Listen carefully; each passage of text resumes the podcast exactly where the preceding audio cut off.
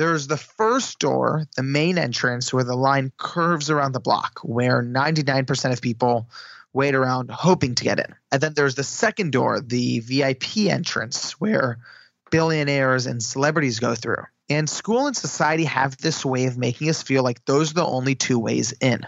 You either wait your turn or you're born into it. But what I've learned is that there's always the third door.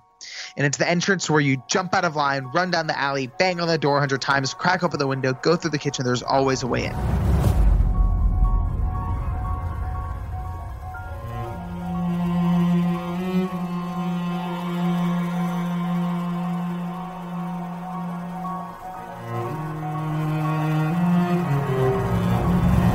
CEOs on average read 60 books per year.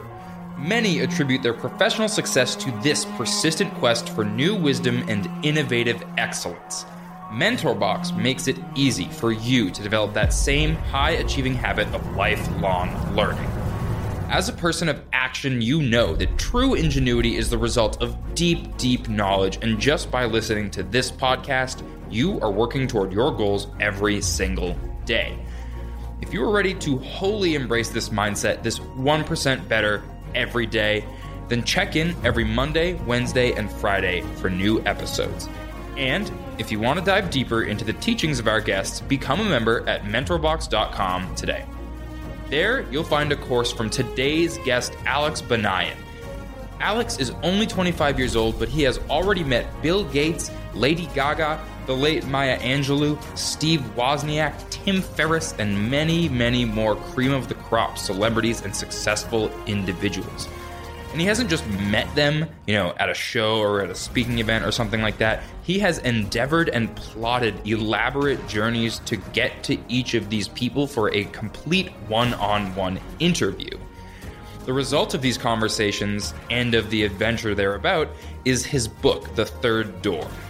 His story is the perfect meta-narrative of striving to learn from and simultaneously achieve status among the all-time greats. His relentless perseverance yielded not only countless nuggets of pure gold mentorship and advice, but also thrilling, hilarious, and even extremely heartwarming moments, all of which you're going to want to hear.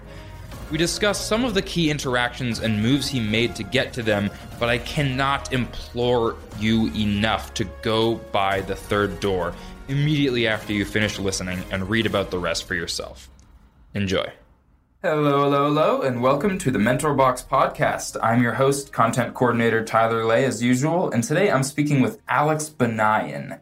Alex, it's so great to have you on chat here with me. I'm really looking forward to this conversation. Likewise, man. Thank you for having me. Yeah, absolutely. We did an amazing shoot. It was a Friday afternoon in LA, and me and videographer Will were kind of on our last legs of that 3 or 4 day trip where we did 7 or 8 shoots in just a couple days. And you really just revived us, unfortunately, just for our flight home. But you really gave us some life at the end of that week just by your presentation on your book, The Third Door. And we'll talk plenty about it as we go in and out. But what really surprised me the most is, A, just how literally flawlessly and perfectly you delivered all the stories that you told. And B, the story of those stories, which is largely how you weren't initially expecting this book, The Third Door, to be what it was in a lot of ways, or to kind of hit the public as it did and is going to. Because you weren't really expecting it to be a story about yourself in a lot of ways and your own journey. Is that fair to say, kind of at the starting point, you weren't expecting that? Yeah, absolutely. Because when I had started writing the book 7 years ago, my original idea was, I'm just going to go and interview all these, highly successful people who I looked up to. And each chapter would be about a different person, Bill Gates, chapter 1, Steve Wozniak, chapter 2, Lady Gaga, chapter 3. I thought it would just be a Q&A where I would, put the answers in their own words. And about 1 year into my publishing deal, which was about, 3 years into the journey of the book as a whole, I got a call from my publisher, and I go in and I'm meeting with this guy, and he's this incredible editor, really gruff New York guy. He calls me into his office. I know the type. And he's like, Alex, you know, what's the point of your book? I'm like, wait, what do you mean? And he goes, you have to understand, we've been working together for a year. Yeah. I'm like, what are you talking about? And he's like, well, is the point of your book to inform people or is it to change their lives? And I was like, well, yeah, I hope it's to change their lives. And he goes, well, the book you're writing isn't going to do that. Oh, okay. Interesting. And I was really confused. I'm like, what are you talking about? Like, why are you waiting a year to bring this up? And he's like, he's like, I know you. You wouldn't have listened if I said it earlier. Sounds like a good relationship between you and your editor, at least. Yeah, he's an amazing guy. And what he told me is that, you know, a magazine Q&A, as great as it is, has never changed anyone's life. You know, it just gives information. As great as bullet points are or, you know, highlightable quotes, like that's great information. What changes someone's life is a story where they can see themselves in. Whereas the main character goes on this quest and overcomes all these obstacles and learns these lessons along the way, so does the reader. And what I've learned is that you can give someone all the best knowledge and tools in the world, and their life can still feel stuck. But if you change what someone believes is possible, they'll never be the same. I see. And I want to give people a bit more context here, because now that you bring that up, the idea of, you know, a magazine interview, I realize, like, yeah, I do see those a lot. Like, you can just Google, like, Bill Gates interview or, you know, Lady Gaga interview. And, of course, they're pretty common. You know, certain people are less likely to give interviews because they're more reclusive or whatever it is. But for most, you know, big time people, they get solicited for interviews and that sort of thing so often that, you know, even if they give in to like 1%, there's still going to be 100 on the internet. And what's fascinating about this case and your story is that, like you said, you had been writing the book for 7 years, but you literally started that as an 18-year-old, like as a freshman in college, right? Right. And that's what like blew me away when you first came in. And basically the first sentence that you spoke on camera was your story about how you were just like destined to become a doctor. Like you were basically just expected to go to med school because of, you know, just like simple family expectations and that sort of thing.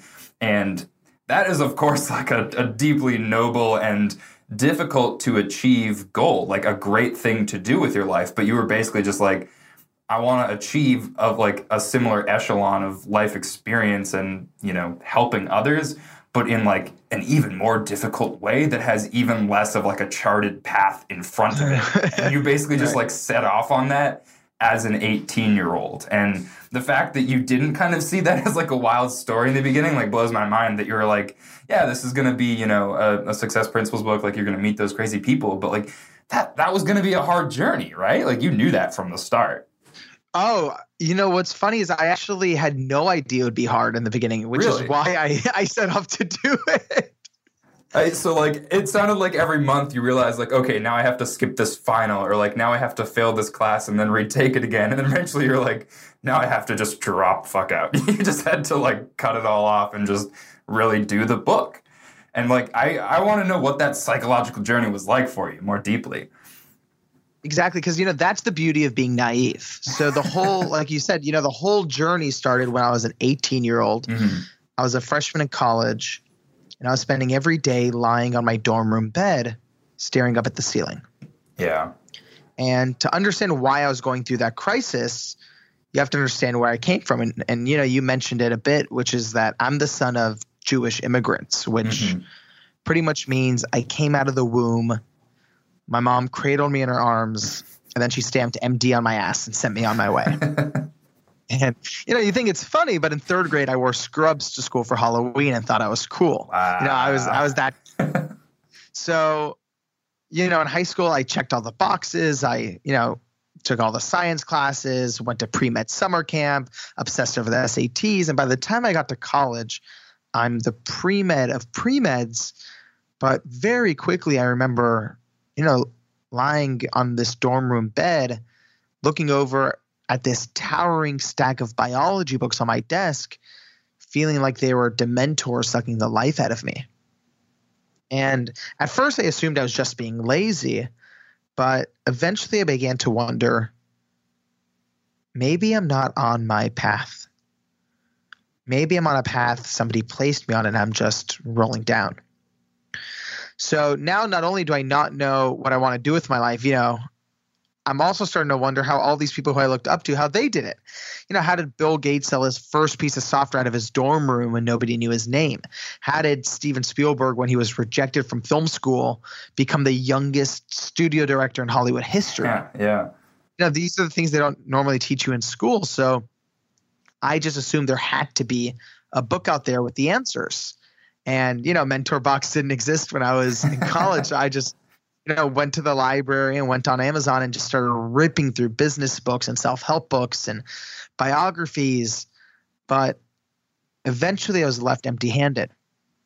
There wasn't, you know, one book with a sole focus on how, when, you know, no one's taking your phone calls, no one will take your meetings. How do you find a way to break through and launch your career? So that's when my naive 18-year-old thinking kicked in, and I thought, well, if no one's going to write the book I'm dreaming of reading, why not write it myself? Mm-hmm. You know, I thought it'd be super easy. I would just call up Bill Gates and interview him, interview everybody else, and I'd be done in a few months. That I assumed would be the easy part.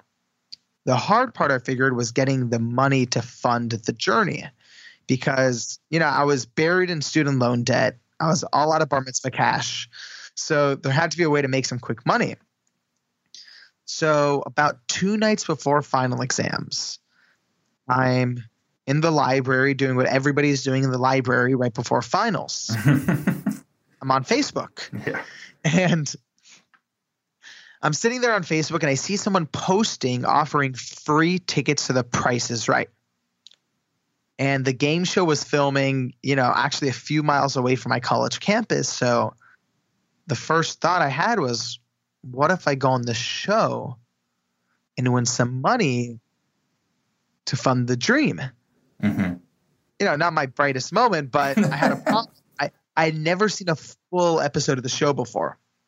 You know, I've, of course, seen bits and pieces of The Price is Right when I was homesick from school, but I'd never seen a full episode. Plus, I had finals in 2 days. You know, I told myself it was a dumb idea and not think about it. But I actually remember very vividly sitting at this round wooden table in the corner of the library. And I don't know if you've ever had one of these moments where a thought just keeps clawing itself back into your mind as, you know, as much as you tell yourself to stop thinking about it. Oh yeah, absolutely. Yeah. So I just, you know, I took out a spiral notebook and opened to a fresh page and I wrote best and worst case scenarios. And, you know, worst case scenarios, fail finals, get kicked out of pre-med, lose financial aid, mom stops talking to me. No, mom kills me. You know, there was like 20 cons. And the only pro was maybe win enough money to fund this dream. And it felt as if somebody had tied a rope around my gut and was slowly pulling in a direction. So that night I decided to do the logical thing and pull an all-nighter to study. But I didn't study for finals. I studied how to hack The Price is Right. And I went on the show the next day and executed this ridiculous strategy. And I ended up winning the whole showcase showdown, winning a sailboat, selling the sailboat. And that's how I funded the book. How did you hack The Price is Right? Can you reveal any of those secrets in a minute so we don't waste too much time on it? But yeah, totally. I'm really curious. The whole story is hilarious and is like this whole like 30-minute long saga, but the 1-minute version is essentially I learned, you know, I pulled that all-nighter and during the all-nighter I learned that The Price is Right isn't completely random. There's a producer who interviews every single person in the audience before the show begins. On top of that, there's an undercover producer. So between figuring that out, that's how I figured out how to be called down. And then once I got called down, there was a whole adventure in and of itself. And, you know, my version of hacking is less Albert Einstein and more Forrest Gump, but it ended up going really well. I actually have 2 friends from college at Boston University who they work in like the film realm in LA. And since graduating, they had spent some time there. in LA, and they both went on Price is Right, and they both actually ended up doing the same thing, you know, essentially winning it all. Like one of them won a jet ski and the other one actually won a car. And neither of them had need for either of those things. I think they're both also going to sell them. But the reason they were able to do that is because A, they had like the inside knowledge already to know about those producers. So like I think I'm just realizing now that's what they were referring to is like, you know, if you know the right person, they kind of like help you get in. And then B, they had been watching the show like all their lives. So they were just like good at the show. It sounds like you like watched an entire, you know, lifetime worth of The Price is Right in about, you know, 2 hours and just like mastered it overnight, which is as impressive as mastering a biology book, I would say, if not more. So thank you, man. Good on you. That's so wild. So like that right there, deciding not to, you know, study the thing that you basically all your life thought or like, you know, were training to study for in some ways, you know, it's not like the MCAT or like, you know, your final med school examination or anything like that. But like this was on that path of becoming a doctor. And you finally sort of gave into that gnawing feeling and you made a switch and you put the skills to use that you had developed, which is like obviously a great ability to learn effectively, quickly and robustly. But you really made like what seems to be like a difficult psychological switch by actually writing down the pros and cons of the situations and basically saying like, I will take the risk of my mother murdering me. I will go on The Price is Right. So what did those moments feel for you? Because along your story, there are clearly many of them. And I think probably the biggest one was, you know, maybe to drop out, which you ended up doing. I could be wrong, but what did those feel like? Were there moments where you were like, you were still unsure if this would ultimately work out? Like as deep as, you know, after you had made the publishing deal and everything? Because like when it sounds like your editor asked you straight up, like, what's the purpose of this book? Did those moments keep coming up? Like, oh man, is this going to work out? Is this worth it? Or had you gotten to a point where you were just like, this journey is so insanely fun and informational and just wild that it's just completely worth it no matter what the outcome? You know, I was terrified at every step of the way. Yeah. And when I had started working on the book, I had this assumption that, you know, all these people we look up to, whether it's Bill Gates or Elon Musk, have to be fearless. You know, how else could they do what they've done? But during these 7 years of research and interviews, I've learned that every single one of the people who I spoke to was actually tremendously scared throughout the process. So it's not fearlessness that's the goal. It's courage. And I learned there's a critical difference. Fearlessness is jumping off the cliff and, you know, not thinking about it. You know, that's idiotic in my opinion. I would agree. You know, courage, on the other hand, is acknowledging your fears, analyzing the consequences, and then deciding you care so much about it, you're still going to take one thoughtful step forward anyway. And that not only has been one of the most important realizations on my journey, but it's one of the most important things I've learned from studying some of the world's most successful people, that it's not fearlessness they're after, but courage. I think each of the stories that you told in the studio were really, really demonstrative of this, and especially the Jessica Alba one that you told, and that's also, you know, very much a personal story of yours. But that really hits home. Because I think it's like a meta-narrative what you tell in this story, because you kind of started, you know, naive, which I think in a lot of ways might have been pretty fearless. And then you came to this conclusion along the way that it's a different sort of attitude that's gonna result in the fulfillment that you were ultimately seeking. Do you know where in particular along this journey you made that differentiation? I've learned that when you're in the trenches on your journey, Doesn't matter if you're starting a company, if you're trying to be a musician, any kind of, you know, big dream that you're going after. There's this assumption that I had that there's a point that you reach your tipping point, you know, where everything just starts clicking and falling into place, you know, whether it's, you know, if you're an author getting on Oprah or if you're a musician being tweeted out by Taylor Swift, like everybody, there's this assumption that you just keep working until you hit your tipping point and then everything gets easier. What I've learned is that there is no such thing as a tipping point. It's all little steps. And, you know, going back to your question of, you know, when it all became clear and when it all started, you know, clicking for me mentally, there was never this tipping point, you know, euphoric epiphany. It was all just little steps. And even if someone out there is still searching for what they want to do with their life, the same principle applies, which it doesn't come with the fanfare of epiphany. It comes in the form of little whispers that, truthfully, if you just spend most of your days running around and on autopilot, you'll ignore those whispers for the rest of your life. They come in little morsels, almost breadcrumbs of clues. And it's up to you to pay attention and piece them together. And only in hindsight is that epiphany loud and clear.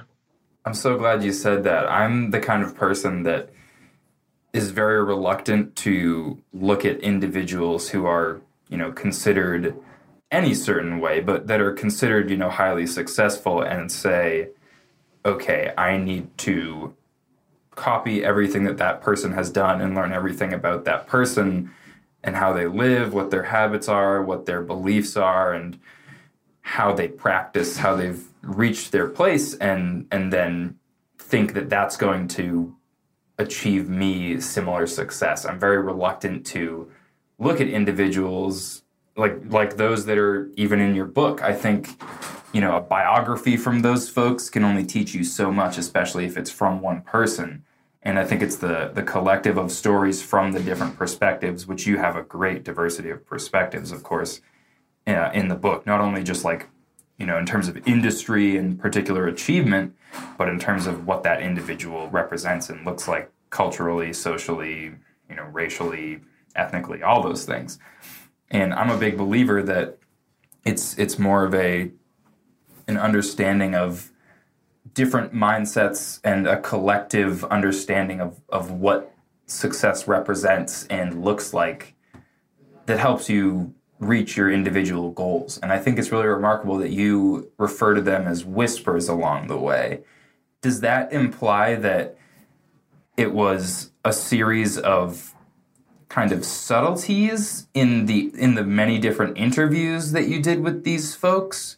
Or was it Or was each one, you know, seriously impactful to you such that they all kind of collectively, even though they're impactful, you know, it was just one whisper in a series of whispers that led to a great, you know, booming voice in hindsight? Do you see what I'm asking there?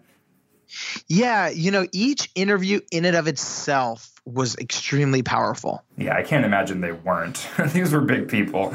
Yeah, exactly. And they all taught me incredible lessons from, you know, Bill Gates teaching me his negotiating secrets, to Steve Wozniak teaching me his secrets to redefining happiness, to Jessica Alba talking about the keys to launching a billion-dollar business and harnessing your fears.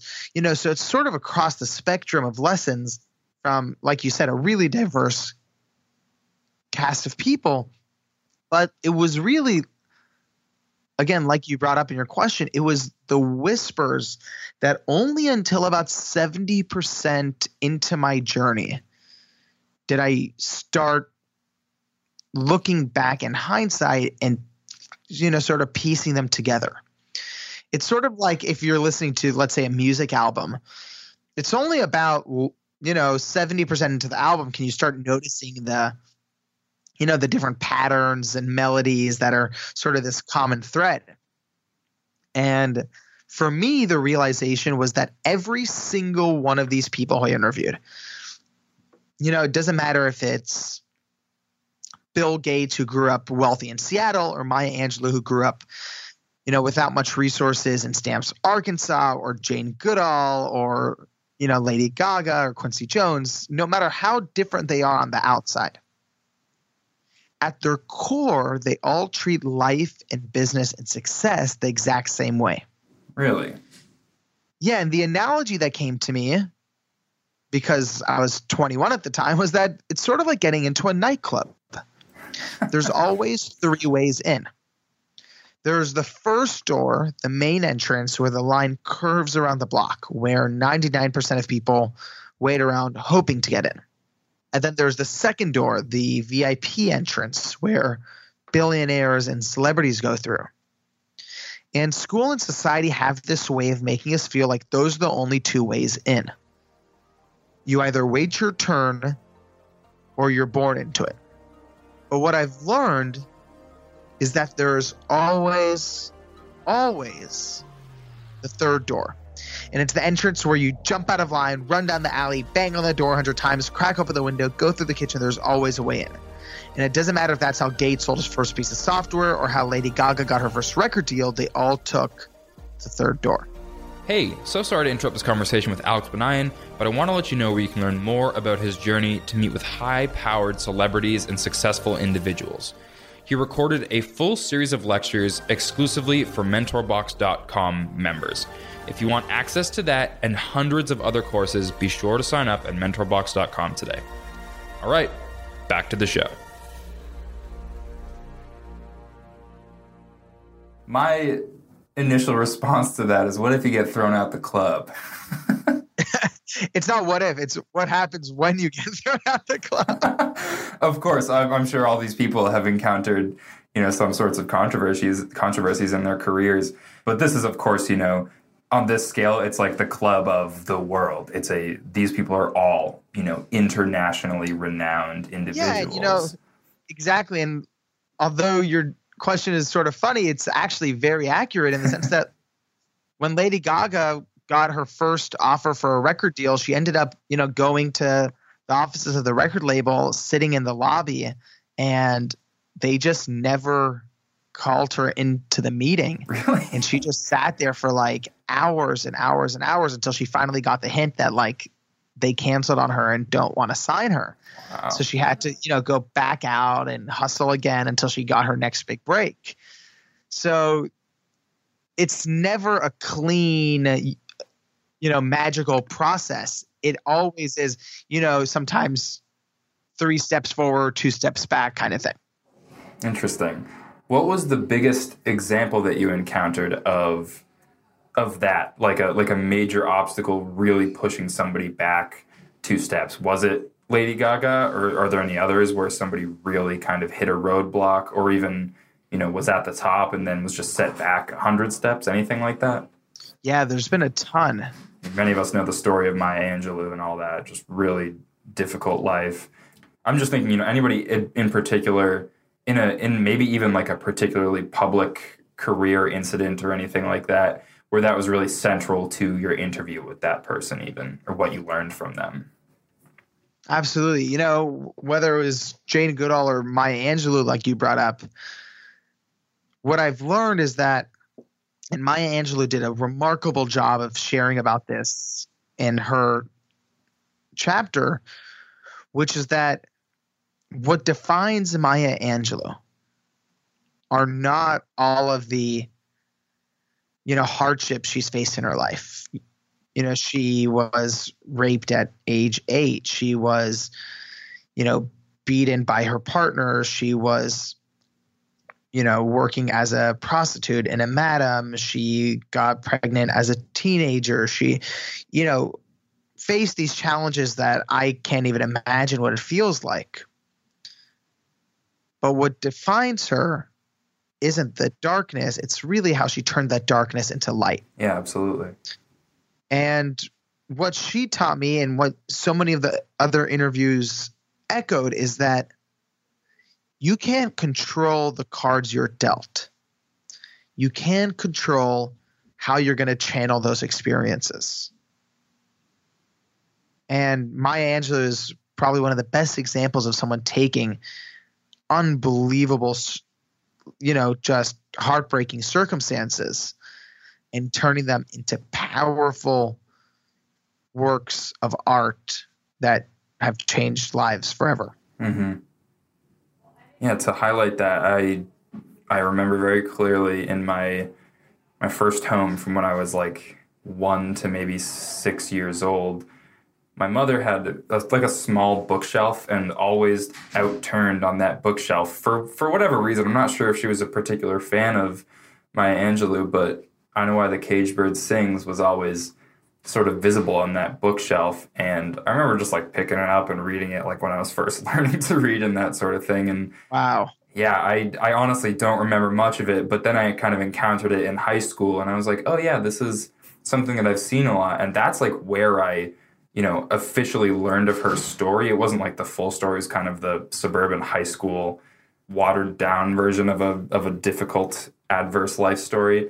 And then in college, I learned a lot more. But I remember very specifically just knowing that she was a fantastic poet and really enjoying her work because, like, it had just always been visible to me and it was on that bookshelf. And that's, like, what I knew about Maya Angelou is that she is, you know, a beautiful soul and a wonderful poet and speaker and all of those things. And that is how I know her today, despite, of course, you know, all that adversity.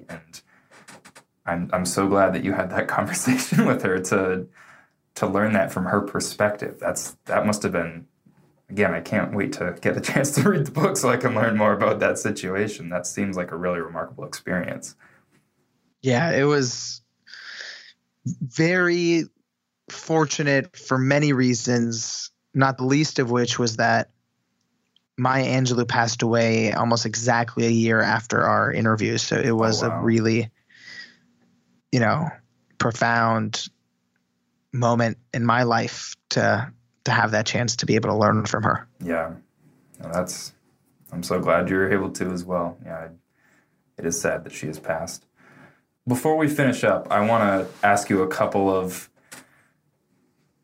important questions that I like to give to our guests who have written certain kinds of books. The first one, and you do talk about this in the book, I believe, but I want to kind of flip the question a little bit and see if I can dig a little bit more out of it. Who is your mentor, briefly? Who is your primary mentor? And what was it that you sought when you were first seeking that mentor? Or if it was more spontaneous, you can address that as well. But do you now, or do you plan to at any point, have a mentee as well? When I was 2 years into the process of writing the book, you know, my big dream interview was getting to Bill Gates. That was my holy grail interview. And about 2 years into it, I finally got on the phone with Bill Gates' chief of staff. And the fact that I was on the phone with him made me feel like I was 95% there. You have to understand, I'm 19 years old. I'm standing in a, you know, CVS parking lot, holding an ice cream cone when I get this phone call. Still a little bit naive at that point, maybe. Yeah. Well, I'm still a bit naive now too. So, I get this phone call and he's like, so you want to interview Bill, huh? And, you know, I'm like, of course, my biggest dream. And I start, you know, telling all about the book. And he's like, look, I love what you're doing. I love that you're doing to help your generation. But the thing is, you're only about 5% there. He's like, go get a publishing deal, go get more momentum, and call me later. And he hangs up. Classic. And I've never even heard the word momentum before, other than like a physics class. I was like, what is he talking about? And I remember going back to my dorm room with my head in my hands, just, you know, rocking back and forth in my chair, thinking, you know, if I'm 5% there to Bill Gates and I already am on the phone with his chief of staff, that must mean I'm, you know, at negative, you know, 50% with Bill Clinton or Richard Branson. And as I was thinking about that, I remembered I had heard somebody say, it was as if there was this itch on my mind. And I could remember someone telling me once that, like, Richard Branson spoke on a cruise ship once, and I think I just needed to procrastinate. So I took out my laptop and Googled, you know, Richard Branson cruise ship. It seems like a very broad search. Yeah. And to my surprise, this article popped up. And it was exactly what I had remembered somebody mentioning to me once. It said, you know, Summit Series takes the high seas. And Richard Branson will be the keynote speaker on the cruise ship with Gary Vaynerchuk and Blake Mycoskie and Tim Ferriss and, you know, this incredible lineup of entrepreneurs, which in many ways was like my dream, you know. This was the cruise ship version of the book I was writing. And I'm reading this article, and at the end it says, Summit Series was founded by serial entrepreneur Elliott Bisnow, who's 26 years old. And I was like, what? I remember being like thrown back in my chair because I had a 26-year-old cousin, and I thought, you know, to be the CEO of a conference like this, you had to be, you know, 50 or 60 years old. And I started Googling Elliott Bisnow, and I just get sucked into this rabbit hole of, you know, Google search. Hours are passing by. I'm missing, you know, meals without noticing. The sun's going down, and I'm just clicking and clicking, reading everything I can about this guy. And although I couldn't really get a grip on who he was, because all these articles mentioned him, but none really described who he was, I felt this really overwhelming sense of connection with him. And I remember writing on my journal that night, opening to a fresh page and writing Dream Mentors across the top. And on the first line, I wrote Elliott Bisnow. And I closed my eyes and I said a prayer. And a couple weeks later, you know, I just couldn't get Elliott out of my mind. So, you know, it was, I think, you know, 2 or 3 nights before an accounting exam, and, you know, a really big exam. And again, I couldn't get Elliott out of my mind. So to, you know, focus on my studying, I was like, all right, let me just write him a cold email and see what happens so I can get back to studying. And when I had interviewed Tim Ferriss, Tim had taught me this secret cold email template. So I used the Tim Ferriss cold email template and used that to message Elliott, and I got a response right away saying, great email, what are you doing on Thursday? And I looked at my calendar, and Thursday was my accounting final. So I told Elliott the only answer that I could. I said, I'm completely free, what do you have in mind? And he goes, perfect, meet me at 8 a.m. at this hotel and read this book before we meet. So it actually wasn't too bad because my final wasn't until noon. He said he wanted to meet at 8 a.m. You know, the hotel was only an hour away from my college campus, so it was perfect. And sure enough, I go there. I meet him at 8 a.m., but our 15-minute meeting turns into a 4-hour meeting. I end up missing my final, but I end up having the greatest days ever with him, and we end up spending that whole summer traveling the world together. And Elliott has not only become one of my biggest mentors, but he's become my best friend who's like a brother to me now. Wow. So the power of mentors has really been one of the most profound and deeply rooted themes of The Third Door, not just in my journey, but if you're looking at how Warren Buffett launched his career, there was a mentor that changed his life. If you're looking at how Steven Spielberg launched his career, there's a mentor who changed his life. And all of these people are incredible examples of the fact that, you know, there's an amazing proverb that says one person's hindsight can be your foresight. And that's really what a mentor is. So who do you plan to mentor? If you don't have one in the works now, because of course you're still very young, what kind of person? I mean, do you see another, you know, Alex Banayan trying to write a book or to, you know, start their own company, somebody else in this sphere of, you know, grand, great minds delivering their knowledge and their expertise and their experience, somebody who's trying to, you know, bring those things together? Is that the kind of person that you would like to mentor? Yeah, absolutely. So what I've learned about mentorship is it comes in different forms. So there's one kind, you know, on one end of the spectrum, there's the relationship I had with Elliott, which is like a mentor who's essentially becomes like a best friend, who's with you every step of the way, who goes very deep. On the other hand, there are, I count some people as mentors who, or I feel like some people are mentors who I've never met before. And I've read their books, and I've watched every single interview I can on Jerry Seinfeld. I think he's one of the most wise and smart philosophers on earth. I know he's technically a comedian, but in my eyes, he's a philosopher. No, I absolutely agree with that. Right? If you after you laugh at his jokes, if you actually go back and think about them, they're probably some of the smartest and most profound things. Oh, absolutely. And he tells a lot of meta comedy jokes as well, where he's, you know, inspecting what the comedy is and what it represents and why the joke is funny and that sort of thing. And that, to me, is philosophy. You understand human nature so much through that. Yeah. So, you know, on the other end of the spectrum, you know, I've never met Jerry Seinfeld, but in some ways he's mentored me tremendously over the years. So I think of mentorship as this broad spectrum where, yeah, I definitely have a few people that I spend a lot of time with and I help them, you know, and guide them through their process. And on the other end, even conversations like this where people who I'll never be able to meet in person will be able to hear this, and hopefully this helps them, guide them on their process too. And your book as well. I mean, you already know that plenty of people are reading your book, and I've even said folks in our office at MentorBox are reading the book and are clearly inspired and have sent you emails and that sort of thing. So yeah, it's been really remarkable, and I'm just so grateful. You know, one of my favorite things is that during this book launch process, there are, of course, you know, really good moments. There are some hard moments, but if I ever, you know, lose sight on what the purpose of this book is, I will, you know, just go to the book's Amazon page or even on Audible and just look at like just a few reviews.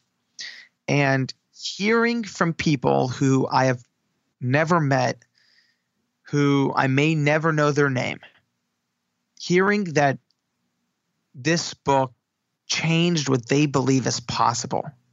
You know, reading someone use the words, you know, changed my life. I've had so many books that have changed my life. So I know how deep of a statement that is and what a, you know, really profound compliment that is.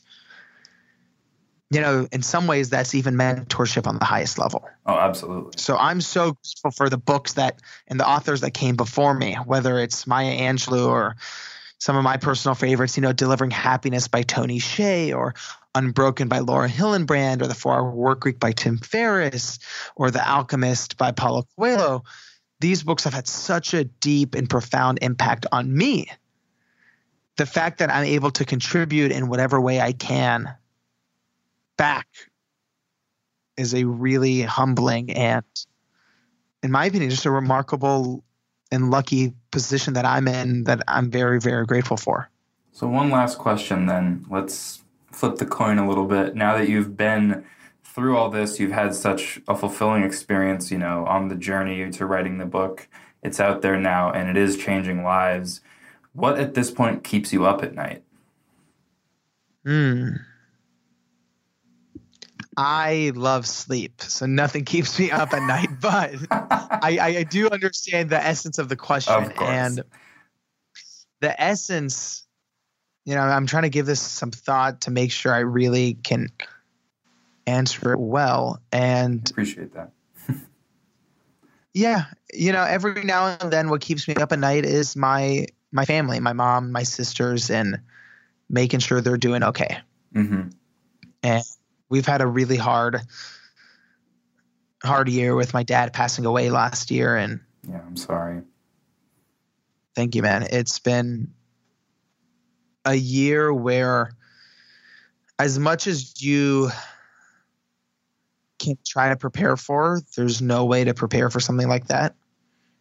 And it's brought up things that I didn't even know existed, and a kind of pain that I didn't know I could feel. And while my pain is hard in and of itself, sometimes it's my mom and my sisters that you know, keeps me extra worried.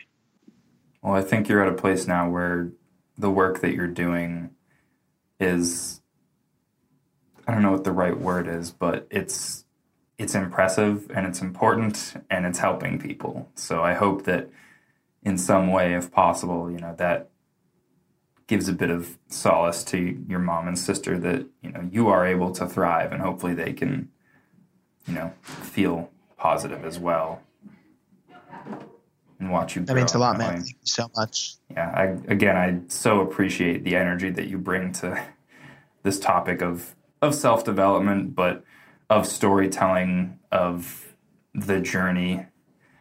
We actually recently did a fiction lesson on The Alchemist at MentorBox. We actually just published it this week, and I've read that myself, and I actually think of you a lot whenever I was working on that. I was like, you know, I'm thinking a lot about Alex and his story. It felt like a modern sort of journey there. And so, again, thank you so much for your energy here and the work that you've done. I greatly appreciate your willingness to work with MentorBox and to have this conversation with me too. So thank you.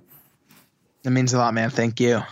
So before we sign off, the book is The Third Door. Do you want to give any other modes of learning from you to our listeners, any ways to contact you or to, you know, find you on social media, anything like that? Yeah, absolutely. Instagram, Twitter, Facebook, it's all the same handle. It's at Alex Banayan, so AlexBanayan. And if you heard about Third Door and you got it through the podcast, definitely let me know so I can say thank you and give you a digital high five. And of course, obviously, The Third Door is available everywhere books are sold. So Audible, Kindle, local bookstores, Amazon, iBooks, you name it. Did you do the narration on Audible? Oh my goodness, I did. And it was one of the most fun parts of the entire experience. Really? Because, you know, the writing process in and of itself was grueling in the way of, you know, building a house is grueling. As much as, you know, you're so inspired to do it, there's still a lot of physical labor that goes into it. You know, this was a 7-year journey. The cool thing about the audiobook is you record it only when the book is 100% done. But it still takes a while, right? Like 5 days of sitting in a chair just speaking into a microphone. Okay, so ready for some behind-the-scenes stuff, which is very exciting. Yeah. So almost nobody – so like you said, everybody sits behind a chair and stands up. And my thinking was, well, what would happen if I do the opposite? Mm-hmm. What if instead of sitting down in a chair for 5 days and just sort of, you know, reading the book in a monotone voice, what if I just completely flip the energy? What if I stand up for the entire recording session? And you know, the executive editor of, you know, Random House Audio was like, well, nobody does that because it's impossible. He's like, trust me, you don't know what you're getting yourself into. Challenge accepted. Exactly. I was like, challenge accepted. So not only did I do the whole audiobook standing up, I also worked with a voice coach who used to, you know, work with Michael Jackson. Wow. So I had that. And then we also, you know, out of my own pocket, I commissioned a Hollywood composer to create an original score for the audiobook for, you know, to tie together, you know, the beginning, middle, and end. So there's this dramatic, beautiful score that's inspired by the narrative of the book. Wow. You even made like the most boring part of the entire book process incredibly exciting. That's so amazing. It was the most fun thing. And by far one of the best compliments I've ever gotten came from the vice president at Random House Audio. And he said that this was the highest rated audiobook he's seen in years. Wow. I mean, I'm not surprised. Like I said, I was blown away by your storytelling, and the fact that you supplemented it with those things is of course going to add to that. So I'm not surprised. That's so cool though. I'm glad you enjoyed it. Everybody else that I've spoken to about their audiobook is like, yeah, oh man, I thought my back was going to go out just from like sitting in the same position, like the exact distance from the microphone the entire time. Like it just sounds like it's like physically grueling and just like you start to just like, the words start to sound weird when you say them over and over, and it sounds difficult, but I'm glad you had a good experience. Oh, I loved it. That's awesome. Well, thank you so much again for joining us and for shooting the video series with us. I promise again that I will get to reading the book as soon as possible, and I'll let you know what I think and drop you a review as well. But thank you so much for being here with us. And everybody else, thanks so much for tuning in. We will catch you on the next episode. Cheers.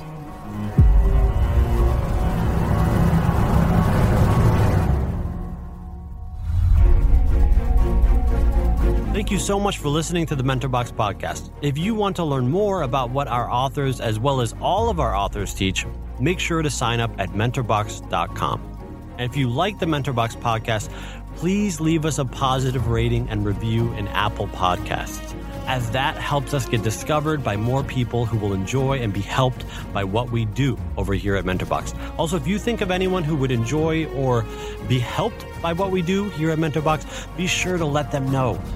We do what we do at MentorBox to try to make the world a better place through the incredible education our authors bring, and we can only do that through your help. So please help us spread the word. Again, thanks for listening, and we'll see you in the next MentorBox podcast.